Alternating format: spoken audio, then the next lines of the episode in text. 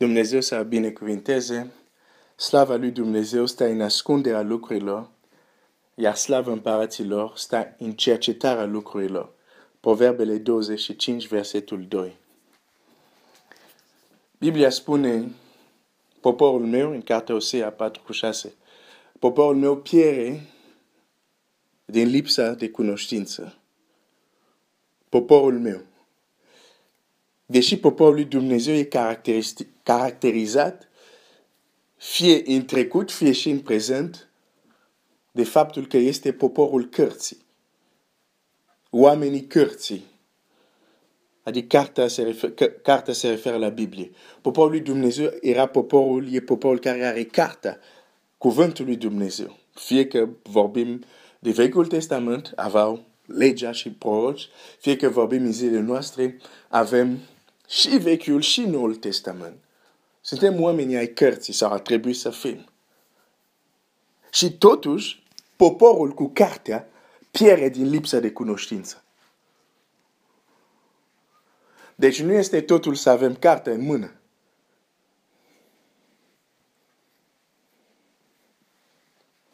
Vorbim despre importanța căutării lui Dumnezeu. Este, trăim de fapt pentru în planul lui Dumnezeu să ne silim să-L găsim pe Dumnezeu, deși nu este departe de fiecare dintre noi, dar în această căutare a lui Dumnezeu, um, suntem confruntați cu următorul lucru. Suntem uneori orb fără să ne dăm seama că suntem orb.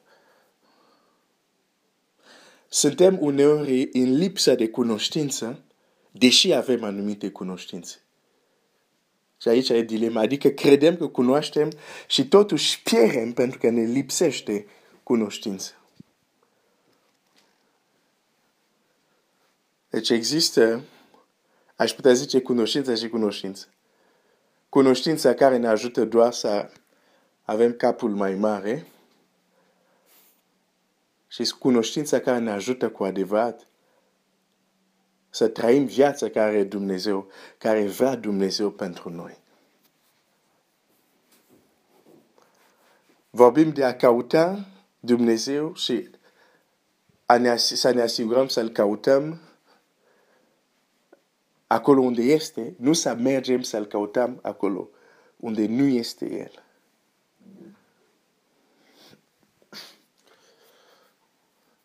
Farisei aveau uh, aveau legea și o cunoșteau.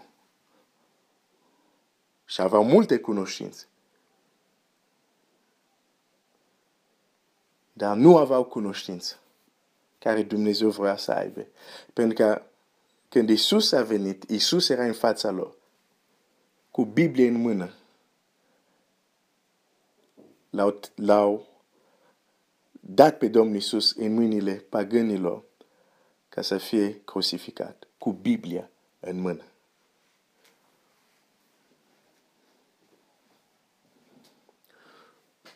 Cu Biblia în mână putem căuta Dumnezeu acolo unde nu este. Cu Biblia în mână putem face, putem din nou să avem același atitudine că cei care au fost înaintașii noștri. Cu Biblia în mână.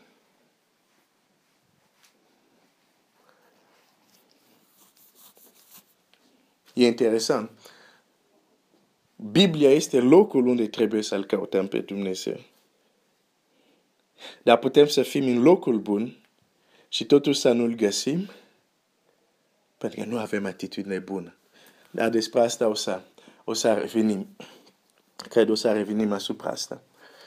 Deci, prin urmare, am spus asta doar să-ți spun următorul lucru avea o atitudine inimii smerită și să ai mereu uh, această atitudine unde spui, Doamne, învață-mă, Doamne, arată-mă, Doamne, corectează-mă, îndreaptă-mă acolo unde greșesc, este vital dacă vrei să-L găsești pe Dumnezeu. Nu trebuie doar să-L căutăm pe Dumnezeu, este vital să avem această atitudine de copii. Doamne, învață-mă, Doamne, îndreaptă-mă, Doamne, arată-mă unde am greșit. Fără această atitudine, cu, cu Biblia în mână, poporul meu pierde din lipsa de cunoștință.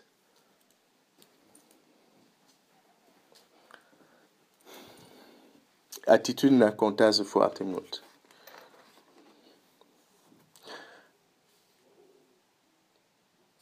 Dumnezeu este cel care este. Este eu sunt. Este prezent acum. Și vreau să citesc acum un text care ne arată mai departe următor lucru. Dacă îl căutăm pe Dumnezeu în viitor și din cauza ignoranței sau din cauza prea multe cunoștințe între ghilimele, nu, nu vedem, nu-L găsim pe Dumnezeu aici și acum. S-ar putea că prezentul despre care visăm să nu-l avem, cu alte cuvinte, nici acolo să nu-l găsim. Și voi citi, uh, data trecută am vorbit de faptul că um, de aici trebuie să începem să strălucim. Astăzi o să vorbim și despre strălucire, dar un alt aspect. În Corinteni 15, um, începând cu uh, versetul uh,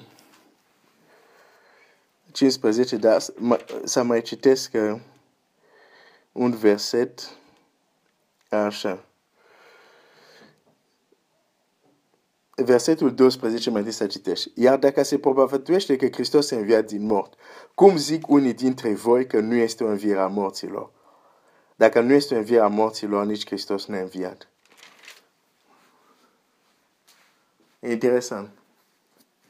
Unii care ziceau sunt creștini, care cred în Isus, probabil au crezut că, zic, da, am crezut că a murit și a înviat. Dar când li se spune, ok, va exista o înviere a morților, ei zic, nu, așa ceva nu există, nu credem. Și Pavel zice, pe dacă nu există învierea morților, dar această acțiune, un mort, să revină la viață, nu există, pe n-are cum să existe și pentru Hristos. Dacă învierea unui mort nu este un fenomen real, adică nu credeți în învierea, e foarte interesant, zice așa, dacă voi nu credeți în învierea morților, și aici e vorba de învierea morților în zilele din urmă, zice, dacă voi nu credeți în asta, adică ce, că va fi așa, pe înseamnă uh, și ce s-a întâmplat, ce propovăduim noi, că Hristos a înviat, înseamnă că nu este adevărat. Pentru că nu există învierea morților. Cu alte cuvinte, nu este real, nu este corect să spui, da, cred că Hristos a înviat, dar nu cred în celelalte înviere de morți. Dar pentru Hristos cred, dar la ceilalți nu cred. Pe, e o problemă pentru că același Dumnezeu care l-a înviat pe Hristos din morți a făcut celelalte învieri din Vechiul Testament și celelalte învieri după ce Domnul Iisus Hristos a înviat. Deși da, Hristos a înviat de o înviere diferită, dar tot se numește învierea morților în Scriptură.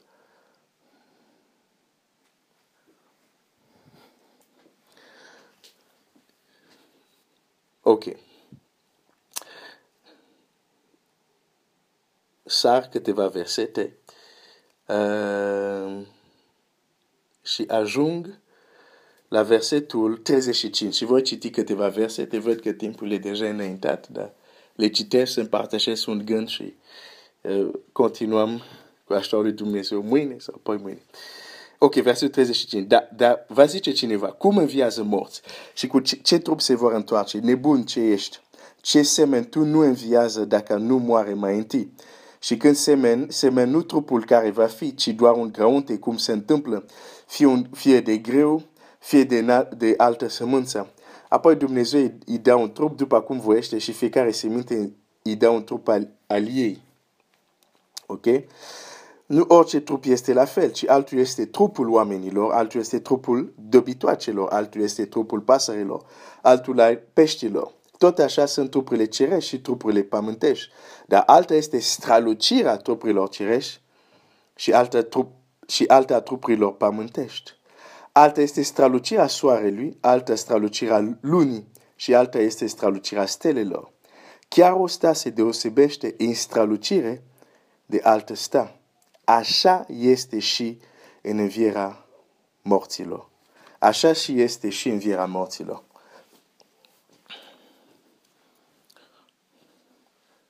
Când vom învia, nu vom avea toți același strălucire. Unii vor străluci ca soarele, am citit despre asta data trecută, iar alții vor străluci ca stelele, iar chiar stelele diferă între ele în strălucire. este foarte logic, nu trebuie să gândim foarte mult, să ne dăm seama că în veșnicie, în viacul care vine, cel care strălucește ca soarele nu va avea același experiență ca cel care strălucește ca un licurici. Licurici strălucește, dar poate strălucirea lui le ajută doar să vadă dacă încălțăminte care a portat arată bine, acum vorbesc figurativ, știu că în cer nu o să mai fie noapte și uh, noapte va fi, dar Dumnezeu, ne, lumina lui Dumnezeu va fi. Dar, dar vorbesc acum figurativ. Un, un, licu, un, un licurici vede doar. Uh, ok? Pantofi sunt ok? Dar unul care strălucește ca soarele, lumina lui permite să vadă ce se întâmplă dincolo de el.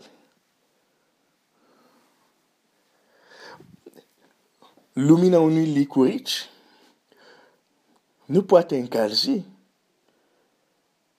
nicio furnică. Cel, lumina soarelui încălzește planete.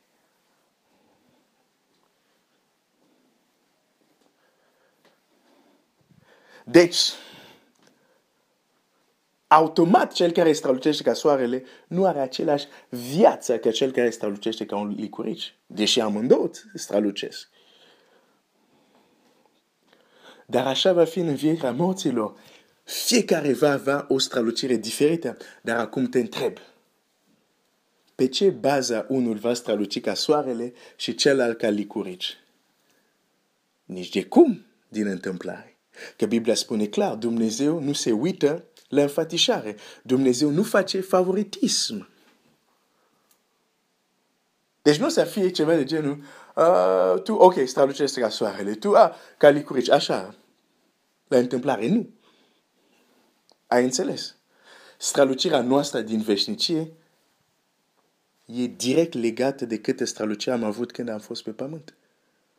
Domnul Iisus strălucește ca soarele, pentru că deja pe pământ a strălucit ca soarele. Am văzut asta, nu mai întorc. Și atunci, dacă tu aștepți veșnicia pentru a găsi acolo un Dumnezeu care te va face să strălucezi, care te va face să domnești, care va face aia și aia și aia, și tu uiți că de fapt El îți spune să experimentezi asta aici și acum pe pământ te vei trezi în veșnicie, strălucind ca un licurici. Și visurile și ce ai cântat vom străluci, vom merge în cer. Ajungi acolo, nu vei trăi asta. Și asta e cazul cel mai bun. Că strălucești, strălucești totuși, adică ești cu Dumnezeu.